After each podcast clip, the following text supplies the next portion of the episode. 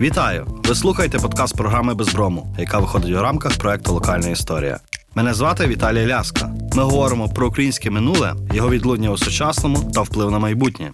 Наша гостя Олена Брайченко, історикиня, дослідниця теми гастрономії. Заснувала проект Їжа культура та видавництво їжак, які популяризують історію та дослідження української кухні. Написала книгу про українське застілля. Пані Олено, доброго дня. Добрий день. Дякую, що ви з нами. У липні минулого року з'явився такий скандал, виник такий скандал, пов'язаний з твітом російського МЗС, у якому борщ було названо російською національною стравою. Частину українського соціуму це дуже зворохобило, збентежило. Трапилась навіть така локальна борщ-війна, якщо можемо це так назвати, Вона не припинялась. і не припинялась. Так наскільки борщ, так це давня страва. Тут потрібно теж розуміти, наскільки ця страва змінилась. Ще е, 50 чи 40 років тому, хоча це з точки зору історії майже Це там мало, пів так. секунди тому. Борщ теж був інший. Він був він був менш м'ясний, ніж ми сьогодні вважаємо. Ось нещодавно в нас була на сайті стаття опублікована спільно з фондом Ізоляція, які проводили такий проект, називається Гуртобус. Вони їздили по містам, містечкам і е, готували борщ і брали.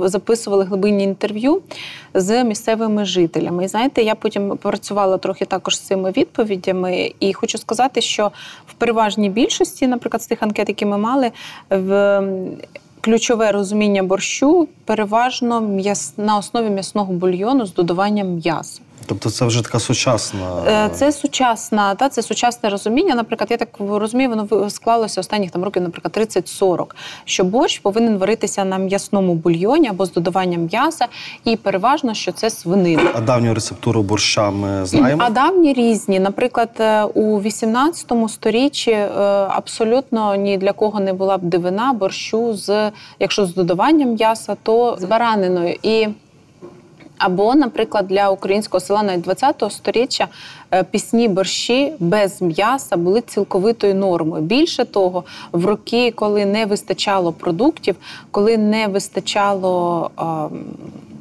їжі, то у родинах можна зустріти такі свідчення, коли трималася пір'їна в олії. І не ложку олії додавали на борщ, да? а мочали пір'їну в олію і в той борщ або кожному в миску. Ми, звісно, розуміємо, що в 17 сторіччі, 18 сторіччі він був інакший. Він готувався на буряковому квасі, він готувався на квасі сирівці. І без буряка навіть готувався. Мо- Могли бути і без буряка, так. Але е, його першо. Першосмаком, якщо так можна сказати, був квасний смак. Сьогодні, наприклад, визначальним смаком борщу це буряк і капуста. Хоча, наприклад, в минулому це квасний смак, отриманий за допомогою використання квасу. І взагалі було багато ферментованих, ферментованих страв. Тобто, чи я правильно розумію, нема стандарту українського борща ні, ні тепер, ні в минулому. Немає. В цьому, мені здається, сила, в цьому і, ем, ну, і розкіш. Е, Дізнаватися і е, поаналізувати та, якісь, якісь речі, як це змінюється і, і чому. Але потрібно сказати, чому ми мислимо категоріями одного рецепту борщу, так, або якогось одного, одного стандарту. Це, на мою думку, внесок. Е, Такого мислення, яке було притаманне тоталітарним країнам, не лише радянському Стандартизація. Союзі. Стандартизація і уніфікація. Так фактично в 20-те сторіччя для багатьох країн, і сполучені навіть там, де не було тоталітарних режимів, навіть Сполучені Штати Америки, європейські країни, стандартизація, уніфікація це просто два ключові слова, які визначали десь в тому числі під, е, і цей гастрономію.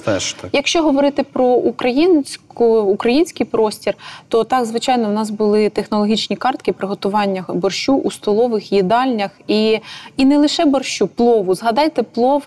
Ну згадайте, не знаю, там почитайте, запитайте батьків, так який плов вони їли в робітничих їдальнях, у кафе. Він був приблизно однаковий і до плову на як етнічної страви він має посередковане відношення, так само як і борщ в цих їдальнях не відображав гастрономічну культуру української кухні. Але коли ми говоримо про радянський союз, це з одного боку стандартизація, так, рецептури, але з іншого боку, це формування певних, я би не сказав, ярликів, але образів національних страв. Тобто в Україні це нехай вареники, вареники, так. так. в Білорусі це деруни, ну і інше, інше, інше. Тобто, як це співвідносилося? Для чого це було союзу формування цих національних страв? Ви знаєте, а отут давайте перейдемо на початок вашого питання про російський твіт, е, про твіт російського МЗС, про те, що борщ російська страва. І отут виходить цікаво, тому що е, така певна суперечка. Да, дійсно, в радянський час були такі. ем, затверджені, знаєте, уявні образи. От є така колективна. Колективна пляма, як радянський союз і радянська людина в ній, але в ній є такі декоративні ознаки інших етносів. Так і це там, от українці, значить, це вінок, одяг, е, Шаровари така можуть бути. От пісні такі, калина, е, там вишитий рушник, а в їжі це там борщ, сало, вареники. І це стосується там в Білорусі своя історія, у всіх інших народів своя історія. Якщо ми підемо, тобто і борщ тут закріплювався як українська страва. Ви могли знайти в меню тисячі, е, тисячі приписок український борщ. А якщо ми е, копнемо ще глибше на початок ХХ століття і погортаємо кулінарні книги, не українські, російські, там борщ буде як малоросійська страва. І потрібно сказати, що до якогось моменту е, малорос або малоросія це не було образливим словом. Ну, це була тобто- типова назва. Так, це була типова назва, тобто ніхто в обморок не, не, не падав при цьому. Десь після е, першого, мабуть, другого десятиріччя ХХ століття малоросія, малоросійщина або що ти малорос вже починало Негативні набувати конотації негативних конотацій. Але для 19 століття в цьому не було катастрофи. І в цих книгах. Е, Ми повно зустрічаємо назв малоросійської. Можливо, не знаю, можливо, МЗС Росії погано знає історії. А МЗС, МЗС. Росії дуже часто бавиться з історією в Україні. Згадаємо Анна Ярославна теж там. е, Але знаєте, що в цій історія. історії важливо? В цій історії важливо те, як. е, Як ми реагуємо, тому що я е, і контексти, в яких існує страва. Да? Я весь час е, в. Я не маю підстав вважати себе дипломованим антропологом, да? але антропологію культурної цікавлюсь, багато читаю. І е, мені за що я люблю цю науку, це за розкриття контекстів. І от тут дуже важливо, наскільки дійсно ця страва, звичайна страва, борщ, яка для, для Ми так багатьох про нього багато говоримо. Да, так, ми так про неї багато говоримо. Наскільки вона потрапляє в контексти, да? наскільки вона стає важливою, тому що вона виявляється маркером ідентичності, що, наприклад, для людини там. Е- Якщо подивитися в історії там 19 століття, там 17 чи 18, навряд чи борщ міг би викликати там таку дискусію. Ну, але якщо ми говоримо про системну репрезентацію України, так е, говоримо про певною мірою кулінарну дипломатію, так якщо це можна назвати, е, то наскільки у світі є практика така поширена? Тобто, в, наприклад, США, чи ми в Росії говорили, чи Франція, чи Італія, вони дають на експорт е, образ своїх національних страв. Е, так, ну тут потрібно починати з того, що взагалі е, розуміння експортування своєї культури воно набуло великого значення в останні десятиріччя. І дійсно про кулінарну дипломатію мій е, наш проект Їжа культура спільно з Українським інститутом готує видання, яке буде присвячене кулінарній дипломатії і образу української кухні, який ми готові презентувати на назовні. Цей проект ще в процесі, але я думаю, що для багатьох навіть українців цей проект буде корисний, тому що в ньому буде багато е, речей, які будуть по-новому відкривати історію української кухні, тому що за великим рахунком до недавнього, до недавнього часу. Ми і далі продовжували говорити про українську кухню, виключно як надбання української кулінарної традиції 19 століття. Ось цей такий образ доброго українського села, мальовничого, пасторального, ось не включаючи в це розуміння кухню. української кухні, е, міську кухню, кухню інших етносів, е, інших регіонів, тому що тут залежить від того, як е, знову ж таки, як ми мислимо, що ми вкладаємо в розуміння. Українська нація, да? українська нація, як е, політична нація, включає в себе Інші етноси теж. інші етноси і закривати на це очі, мені здається, Зараз що... неприпустимо в США. Ну так, та це неприпустимо, так і на науковці також повинні відповідати на запит сучасного, сучасного стану. А якщо ми говоримо про наші національні страви, тім числі ті, які ми репрезентуємо на світ, е, то знову ж таки, наскільки давньою є їхня метрика, їхня рецептура? Зрозуміло, з борщем ситуація інакше, він змінювався, змінювався, стандартизувався тому Але так змінювалися всі, Всі. страви. Наприклад, є певні технології приготування окремого продукту або страви, які там дійсно от вони незмінні, можна простежити там одне сторіччя, два сторіччя, три А, сторіччя. приміром, так. така страва, яка не Ну, змінювалася. от, наприклад, в нас е, перший, перший український продукт, який отримав е, м, е, внесений до списку географічно зазначених продуктів, це гуцульська бринзя. Якраз е, це продукт, який чітко визначає географічні межі, де він може вироблятися, і технічні вимоги, Технології, так. на якій висоті і яким чином він готується. Та, це технологія, яка була незмінною впродовж там, кількох, е, кількох сторіч. Так. А щодо страв, то тут інша історія. Да? Вони, ну, вони мінливі, вони рухливі, і це стосується всіх страв е, народної кухні. якщо ми говоримо про національні страви, зневажили цей стереотип, так, який е, часом зі сходу приходить до нас, е, українці як сало їде. От любов до сала українців в минулому це справді було так? Кілька років тому, коли вже я остаточно визначила, що я хочу займатися лише гастрономічними дослідженнями або популяризацією, або просто розповідати про їжу, я про сало е, воліла взагалі не говорити, тому що мені було образливо, що в нас є цей стереотип, і якщо українська кухня, то однозначно. Але він, до речі, і має внутрішнє, мені здається, походження, окрім зовнішнього. Так. Але потім я. Уважно стежачи також за і іншими істориками, іншими кухарями, які почали займатися темою української гастрономії, побачила, що вони також всі оминають оці стереотипні страви. І потім е, я не, не можу сказати в який момент. Я подумала про те, що це наскільки неправильно, це наскільки моя внутрішня травма, що я не можу говорити спокійно про сало, і це А неправильно. травму треба проговорювати. Травми потрібно проговорювати, а тим більше, як виявляється, що ми знаємо про сало. Дуже добре про нього пожартувати і посміятися. Але сказати, чому одне сало смачне, а інше не смачне, від чого це залежить? Це залежить від продукту, який в умовах, в якому вирощується тварина. І технології далі. І техно... А далі вже ціла технологія. Але починати потрібно з того, що потрапляє тварині до рота, як вона живе і що вона їсть. І тут ми знову можемо побачити, погортати сторінки історії, побачити, що, наприклад, Сьогоднішня свинина вирощена на е, кормових добавках і в промисловому форматі вона ніколи не буде сало цієї свинини відповідати е, бажаним смакам. А якщо ми подивимося, як же утримували раніше свиней, то навіть, наприклад, е, в деяких господарствах, можливо, і сьогодні, але там років 20-10 тому е, в присадибних господарствах, де тримали одну, дві, три свині, це сало було дуже смачне за рахунок чого? За рахунок того, що а ці свині не їли суміші. А що вони їли? Вони їли те, що росте на городі. Вони їли, особливо якщо в господарствах були корови, вони їли сироватку, вони їли макуху. Якщо та це було якесь виробництво, там, наприклад, цукрове поруч виробництва, то вони їли відходи від цього цукрового виробництва. Якщо це по виробництву горілки, значить це е, ці відходи. Відповідно, це перша категорія, про яку ми ніколи не говоримо І не задумуємося. і не задумуємося.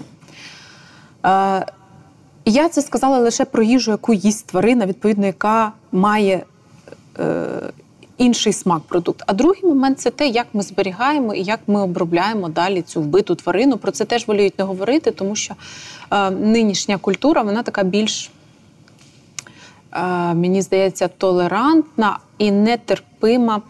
До насильства це якось так дуже парадоксально, тому що одночасно ми бачимо в медіа дуже багато Тобто ми любимо сало, але не говоримо про Ми, ми свині, так? бачимо і ми споживаємо дуже багато картинок насилля, але коли ти в публічній розмові говориш про смаки, про красу їжі, яка знаходиться на тарілці, і раптом починаєш говорити про те, як вбивали свиню, А свиню треба правильно а вбити. її, її вбивали, інакше ти нічого не отримаєш на тарілці. Це відразу викликає е, ну, таке обурення і, не, і небажання прийняття. Так от про вбивство свиней, так, щоб отримати гарне сало, її треба було добре про, м, просмажити цю забиту свиню.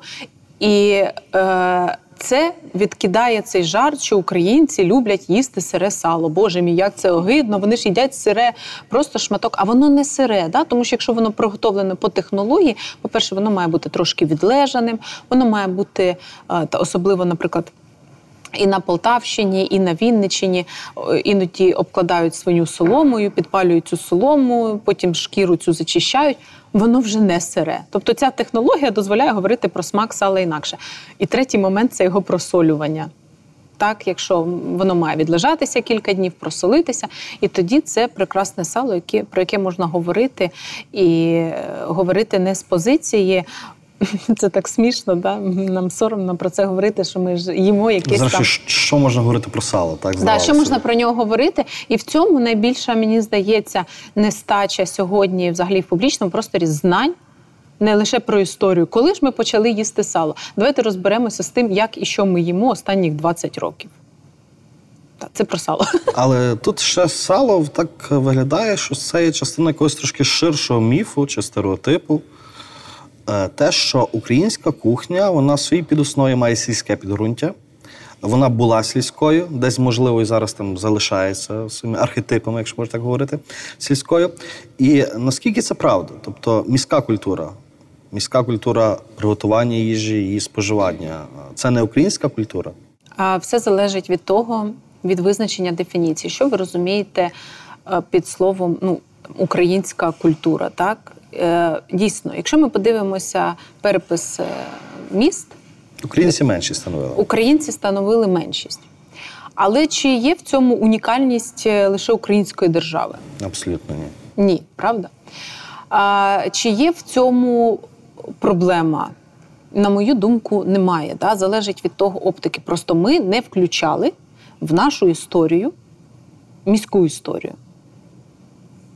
Е, Я вважаю, я знаю, що це питання не закрите, так?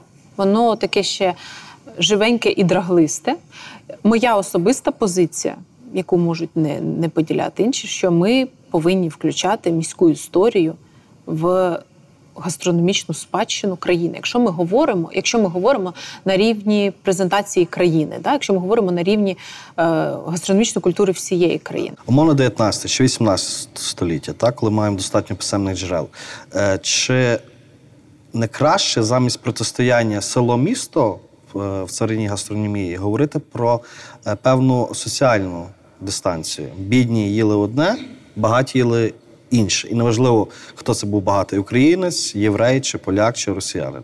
От я вам дуже вдячна за це протиставлення міста і села. Я довгий час жила в цій так само оптиці міста і села. Але якщо дивитись і е, аналізувати історію розвитку да, історичної думки, то це протиставлення це такий науково-культурний продукт ХХ століття. Шту- Протиставлення міста і села. І спрямований супроти українців тут Е. Раз, а друге, а друге, це типу ні, ти протиставляєш, і ти можеш щось порівнювати, там щось аналізувати. Я сама так. Я сама так писала і мислила. Ось, але мені зараз дуже хочеться від цього відійти і мислити трошки в інших категорій, не протиставленнях такого прям вододілу. Це місто, це село, а особливо в радянській історіографії не перспективне село, так і е, село це значить, от уже просто все, е, все забите. е, Все сумне. так, все сумне, а місто таке прекрасне. Ви світ, слава Богу, давно е, так не мислить, і нам мені хочеться теж від цього відійти. А щоб від цього відійти, ми маємо переосмислити і включити в наш наратив міську культуру харчування, в тому числі, якою, е, якою вона була в різний час і е, в різний період, і, серед і так само серед різних громадян. Тому що в цей момент, поки в одних родинах там. Е, Готували, не знаю, морозиво, шампанське і якісь персики зацукровані. То інші бідніші, Да, очевидно, там споживали іншу їжу. споживали тобто, знову ж таки, е, протиставлення міста села нема, так? Ну, Його, очевидно, е, Ну, воно є, мені здається, наше завдання і подолати ну, оце протиставлення, провівши Включити якісь, просто і це, і це включити і провести якісь, можливо, трошки не те, що паралелі, а показати, як ці. Е, взаємопливи. взає, взаємовпливали один на одного, тому що всі колишні мешканці приміських сіл вони наповнюють так міста. Ось е, міста також ніколи не були. е, Давайте візьмемо 20-те сторіччя. Міста ніколи не були теж законсервованим якимось річчю самим в собі. Хто наповнює міста? Коли люди приселяються там з сіл до міст. А зараз, наприклад, ми можемо побачити е, і у Львові, і в Харкові, і в Одесі, і в Києві, коли навпаки люди з міста хочуть вибратися в село, в заміський будинок. Тобто це постійний такий якийсь Процес. Ну, процес. Ви досліджували дуже цікавий феномен. Так? Е, Цей феномен полягає в тому, що домашня їжа краща. Тобто ці студенти, чи там, які там їзд- їздили на пари так, е, з дому, то батьки, чи дідусі, чи бабці пакували їм такі сумки. Абсолютно, можливо, навіть непотрібних продуктів. Що це є? І пакують. І пакують, так. А моя робоча гіпотеза полягала в тому, що дійсно це пакунки з села до міста. І що там, наприклад, там ну в місті нема домашніх яєць, або, наприклад, там домашнього сиру. Там це має місце бути. Але також я зустрічала в непоодиничні випадки, коли передавалась там ковбаса. Або куплений в магазині сир, або ще якісь речі, які там не виготовлені в господарстві. Або коли пакунки, ці торби, я називаю їх, вони не циркулюють з міст з села до міста, а вони в радіусі одного міста, наприклад, або з містечка до містечка. І тут я б говорила теж про ширше про культуру. Це культура спілкування між батьками і дітьми. І вона не одностороння, вона не побудована виключно на тому, що їжа домашня краща. Хоча е, під е, ну, хоча у відповідях ви можете це зустріти, да, тому що там це домашня, вона краща, там чи але не знаю, для мене сумнівним е, краще домашнє олів'є, яке передається, їде там дві, дві години чи три. Ось тиждень іншу- потім їсться, Да, в іншу квартиру. Тобто, це таке собі певне уявлення про краще гірше. А що, е, що я цікаво тут зауважила, чому мені хочеться продовжити це дослідження, це те, що такий зв'язок, коли ти передаєш продукти своїй дитині або рідним, він передбачає зворотню відповідь. Зворотня відповідь криється в двох моментах. Перше, е, будемо назвати переважно діти телефонують додому або пишуть і кажуть, що так вони там. Все доїхало ціле, банки не побилися, нічого не перетікло, все є, поставили в холодильник. Другий момент. Через один-два дні є зворотня реакція, коли е, ти розповідаєш: ну да, доїв. О, нарешті тепер вже я і голубці ті доїв, і вони були смачні. Це привід. Тут не мова про голубці. Привід для комунікації. Це привід для розмови, так для е, підтримання цього е, зв'язку порушених зв'язків. Тому що коли людина, неважливо, це ваш старший чи менший брат, чи це е, ваші діти, вони залишають дім, вони сепаруються від родини. Е, оця комунікація є дуже важливою, і не кожні родини вміють її вибудовувати на. На якихось інших, наприклад, інтересах. Аніж і побутових, їжа так. дозволяє зберегти важливий зв'язок. І третій момент у цій історії це певна така гарантія того, що ваша дитина буде з вами комунікувати да- далі, да, впродовж цього часу. А по-друге, що вона також, коли буде повертатися, що е, є зворотнє повернення цих передач. І дуже часто це можуть бути там цукерки, якісь там товари, наприклад, які не прийнято їсти в родині, так? Е, щось таке, можливо, міське. Там. Диковинне, так, да, щось села. таке, щось таке не, не, незвичне. І знову ж таки, це потрапляє відразу в дві площини: в гастрономічну і в емоційно-соціальну, так тому що це про це про, про взаємозв'язки, це про комунікацію. І пакуючи оці торби, ви розраховуєте, ви не просто їх так. е, Запаковуєте, да? ви розраховуєте на подальший розвиток подій і на подальшу, на подальшу комунікацію. А наскільки от політичні катаклізми чи соціальні катаклізми е, впливали на формат споживання їжі? Очевидно, тут найперше голодомор, так, який позбавив людей базової потреби в їжі. Мені видається, що це значно міцніше сидить у нас, ніж ми можемо навіть ну, підозрювати. Оця травма, травма голоду. І Мені дуже цікаво побачити, як буде, як буде рости це покоління, умовно кажучи, народжених в 90-х роках. Але такі пізньо 90-х років, так, які вже не мало, переважно не мало зв'язків з, в родині з очевидцями голодомору. Тому що це дуже важливо, коли твої це історія особиста. Для багатьох це особиста історія. От е, коли твої бабусі, дідусі пережили голодомор, і навіть якщо вони про це не розповідали, вони так чи інакше. Так чи інакше впливали на твою харчову поведінку. Знову ж таки, я не люблю в розмовах говорити про власний досвід, тому що це ну, це максимально суб'єктивно. Але в даному випадку я, я порушу свою нелюбов. Так? Я досі не можу викинути нічого з продуктів. Ось, і я там це все заморожую. Ось, і Дуже важко розставатися. так, я, я не можу викинути. Це, це перший момент. А другий момент я хронічно не люблю людей, які набирають на тарілку багато їжі. І не доїдають. доїдають. Це просто ну, ну, наскільки е, ну, це така мені здається, неповага до їжі і до всього. І, можливо, це навіть дещо ірраціонально, і ну, щось таке, але просто я не можу це, це знести. А от масова купівля е, продуктів харчування в таких кризових ситуаціях, на кшталт е, карантину, епідемії, це теж наслідок, який тягнеться з 30-х? Я думаю, і теж наслідок, але разом з тим, якщо е, уважно було постежити від початку карантину за соцмережами інших країн, то ми побачимо, що ми ні, ніхто не, Ми не є унікальні. ніхто не є унікальний у е, страху перед е, якимись.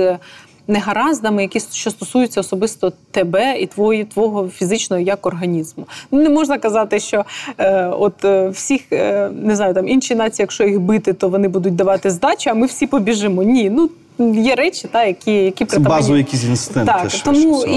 і, і порожні полиці, і штовханина в магазинах е, не, не є чимось унікальним. Я б тут так би це не, не прив'язувала. Єдине, що реакція е, в Україні буде швидшою на закупівлю продуктів, на закупівлю стратегічних продуктів, тому що якщо інші країни. Знову ж таки, якщо ми орієнтуємося на розвинутий європейський світ, е, то вони давніше, е, довше живуть да, в такому відносному благополуччі. Ось, а ми всі добре пам'ятаємо там 90-ті роки, там несплату заробітних плат, нестачу продуктів, черги, ось, або неможливість там щось, щось придбати. Але з іншого боку, знову ж таки, ці пишні застілля. Що Про це є? Тут Це є- бажання такого гедоністичне чи Тут є кілька нашарувань, да, про які ми можемо говорити. Перше, у багатьох культурах е, свято. Неважливо, яке це є релігійне свято, особисте, чи Чи це сімейне, свято так. там на рівні держави, там е, в минулому, якщо говорити про якісь там е, банкети князівські, ось це завжди відхід від норми. В цьому лежить суть взагалі розуміння буденного дня і свята. Чогось такого, коли до свята є там жертвоприношення в багатьох релігіях, так? Ось е, щось таке особливе, як дарунок богам. Це один вимір свята як потреби, як потреби цього пишного застілля. І тому б я не роз не зводила. Я дуже часто це зустрічаю також у змі. Оцю історію про пишні застілля, як о, ну це тільки наші так люблять ото понаготовляти, щоб воно все зі столів ломилося, нема на що ставити. Це вже так ніхто ну не живе. Це така, це таке собі з. з перебільшення? перебільшення і спроба про складні речі говорити максимально просто. Інший момент. Давайте не будемо далеко ходити. Давайте поговоримо про радянський період і застілля в радянський час. Це підсилило цю культуру застілля. Подивіться, що відбувалося в умовах нестачі продуктів і або їх одноманітності. На свята кожна жінка повинна була і хотіла з того асортименту там чотирьох продуктів Зробити щось цікаве і незвичне. Зробити 12. І тому в нас і з'являється так багато салатів, оцих всіх там з майонезами і інших, як спосіб урізноманітнити і зробити свято застілля, як е, цілим. Театральним дійством. Тому що якщо сьогодні ця культура, мені здається, вона вже така зникає, от таких застіль.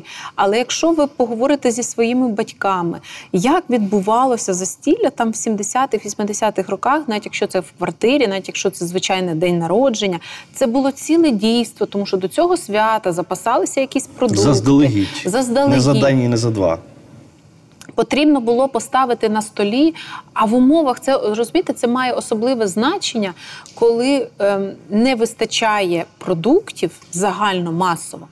Але в цей день в тебе такий стіл, що там немає де навіть ложку чи виделку покласти, тому що ти так приготувався, і в тебе весь стіл заставлений.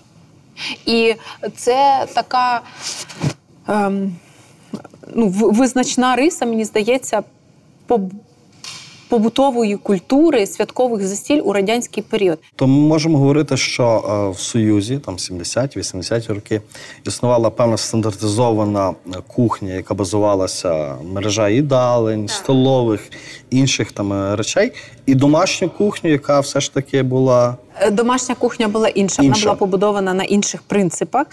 Плюс у 70-х роках, в кінці 70-х роках, з'являються такі, знаєте, а а от особливо вже в 80-х е, рухи про вегетаріанство, про Навіть це така- Так, в, в радянському союзі це була така, як знаєте, культура, от особливо на підприємстві. Наприклад, про Довлатова не говорили ж там на, на кожному кроці. Да? Він не був включений там е, в медійний дискурс.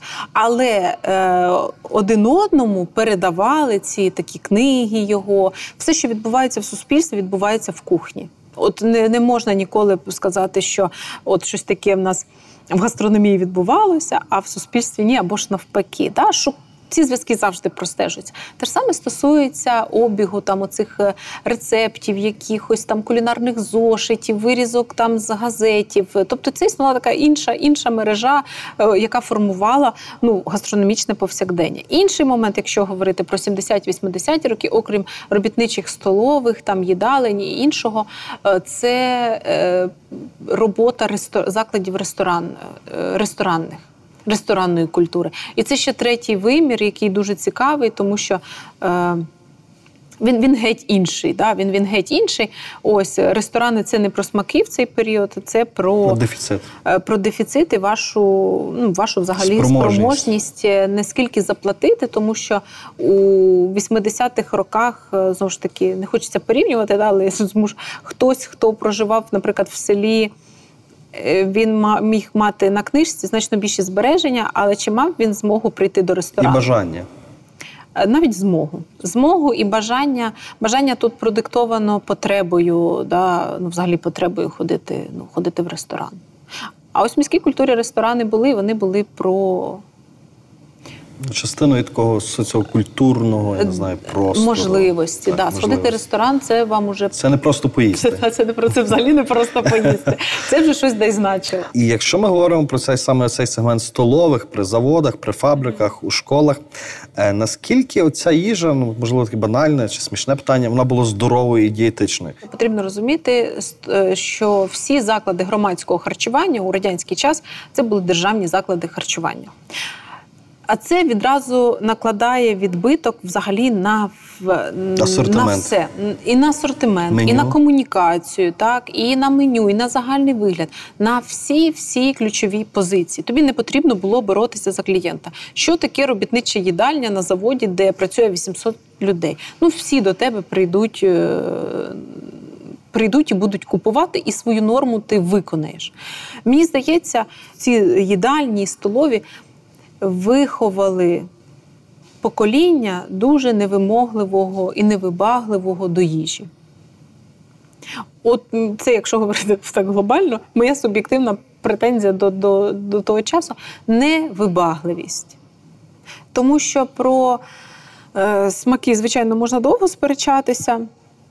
Але оці всі засмажки, е, там рибний день, да, про який часто люблять згадувати, там, що в четвер це був рибний день, або е, там дієтичний стіл. З одного боку, це, звісно, було дуже добре, що ти міг там щось обрати. Але з іншого боку, це е, наскільки невимоглива і невибаглива була І їжа, і наскільки з точки зору саме розуміння смаку, вона мені здається, взагалі знищила потребу в розумінні смаку і аналізування, що ти їсиш, наскільки це взагалі ну, смачно, не смачно. І сама естетика процесу, безумовно. Да, ну естетика це взагалі окреме, окреме питання. Хтось за цим сумує. Ви знаєте, от комусь хочеться такої от брутальної. Справа в тому, що ця ковбаса по 2,20, так, вона була доброю і смачною, що за нею так треба сумувати. Ось. Ви знаєте, я мені коли було 10 років, я їла, я дуже любила з, з яблуні зелені яблука, такі недозрівші. Вони мені були теж добрими. 90-ті, ну мені здається, це надзвичайно цікавий період української кухні. Та Надзвичайно. Ось е, те, що згадується, це ну, і те, що досі живе, десь там воно зараз як навіть делікатес подається. Е, Оці салати з чипсами, салати з мівіни, надмір майонезу, крабових паличок, е, якісь абсолютно непоєднувані смаки. Це був суто український феномен, чи там пострадянський, так? Чи знову ж таки це було просто, я не знаю, брак добробуту, брак економіки. А ви знаєте, я скажу зараз, брак так, смаку, зараз можливо? таку річ. Я дуже хочу, щоб можливо в коментарях прийшли люди, які будуть кардинально зі мною не згодні. Але мені здається, з точки зору гастрономії в 90-х роках е, ми можемо бачити таку готовність швидко переключатися на все нове. І попри різноманіття сьогоднішніх страв, смаків, якихось соусів, якихось інгредієнтів, які дуже часто ну банани дешевші ніж яблука Ну, бувають. так, зараз так. Ось е, готовність експериментувати, на мою думку, знать відчутно менше ніж в 90-х роках. Тому що в 90-х роках, з точки зору дослідження і аналізу, це дійсно прекрасний час, наскільки швидко люди готові були. е, Нову, наприклад, новий продукт Інтегрувати. інтегрувати в усе. Мівіну просто все, що завгодно, в салати, в борщі, в супи, в юшки, просто так, як завгодно. І потім.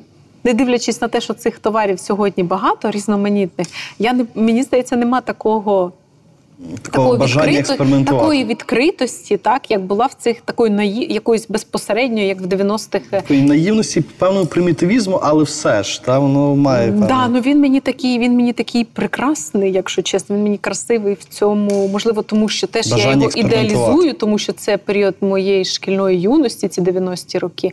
Ось, але він прекрасний в своїй такій чистій енергії, пошуку всього.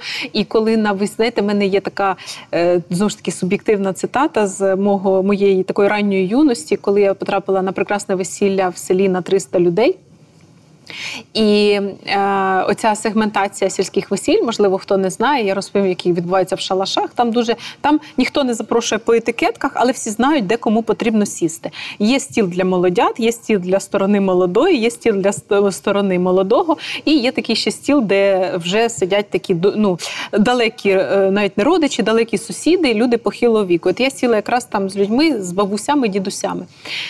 І е, на цьому весіллі було багато страв такої сучасної, умовно кажучи, кулінарії з крабовими палочками, ну сучасної для мірок 90-го року, е, 90-х років. Е, Крабові палочки, е, якісь там ковбаски, сири нарізані, і домашньої кухні, качок, гусей, кроликів. І біля мене сиділа така бабуся, вона весь час дивилась, що я їм. Вона така мене каже: Доню, ну візьми щось у крабову палочку, з'їж. Так. І це мені здається так дуже добре відображає такі 90-ті Абсолютно. роки знецінення продуктів, які сьогодні.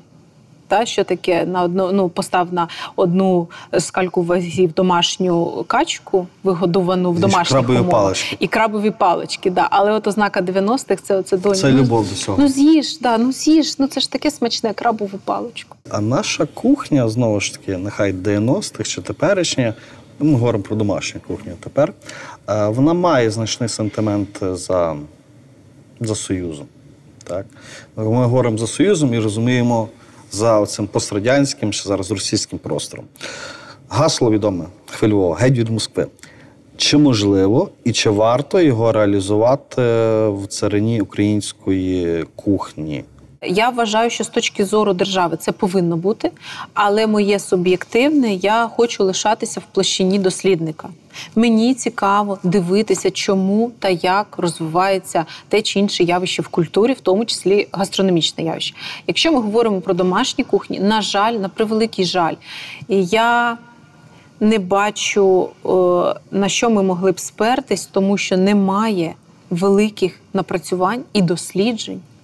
Та, от саме сучасних, наприклад, 10-15 років, які б аналізували українську кухню не з позиції обрядової, не з позиції Десь пропозицію е, рецептури, так, якоїсь да, традиції. А з якихось таких, знаєте, для цього, щоб говорити про це і говорити впевнено, з, відкри... з відкритими очима, з прямою спиною, потрібно опиратися на е, базові ґрунтовні дослідження. Нас їх е, ну, нас їх немає. Да? В нас немає гастрономічних студій, формованих в окремий в окремий напрямок. Тому я, наприклад, ну одна з моїх е, ключових бажань і ідей це е, щоб, врешті-решт, це десь на базі якоїсь інституції сформувалося і проводилися б різнопланові дослідження, і ми б тоді могли говорити, що в нас є, чого в нас немає, що в нас збереглося. Тому що на сьогоднішній момент це все таки досить. е, Тобто треба спершу відродити і побудувати своє, а далі рух визначиться, мабуть. Чи буде він, чи не буде, це інше питання. Треба досліджувати. Треба досліджувати. Пані Олено, дуже дякую вам за цікаву і змістовну розмову. Тема, яка майже не звучить, на жаль, для широкого загалу. Але завдяки вашому проекту і вашій діяльності, е, я сподіваюся, що буде звучати дедалі сильніше і повсякдення, їжа, і інші такі речі. Вони, Да. вони, вони приваблюють, приваблюють широкий загал. Ну я сподіваюся, да, що наша праця на проєкті «Їжа культура в тому числі не даремна і багато можуть скористатися надбаннями.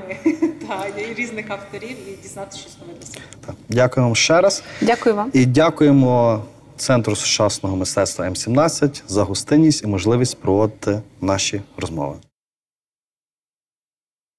Пані Олено, який історичний міф, на вашу думку, є найбільш шкідливим для сучасної країни? Міф берегині. Е, є прекрасна це ну є прекрасна стаття Юлії Бузьких на Україні модерні. Підіть, почитайте, і ви зрозумієте, чому я вважаю цей міф е, шкідливим. А ключова подія, яка змінила хід української історії? Акт проголошення незалежності. Про кого з українців ми дуже мало говоримо, так чи взагалі не говоримо, але ця людина відіграла важливу роль в нашому минулому. Чекаленко.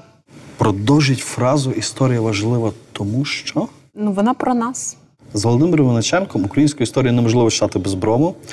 І оцей стереотип нації жертви, так наскільки він визначає сучасну Україну? І чи може визначати майбутнє? Досі визначає. І ми досі, мені здається, в приватних розмовах, в коментарях е, звинувачуємо всіх і вся, і не дивимося на світ навколо. А на світ я маю на увазі не лише світ європейський, наприклад, чи американський. Ми не хочемо знати, як живуть інші країни, а ми побачили, що ми живемо дуже добре.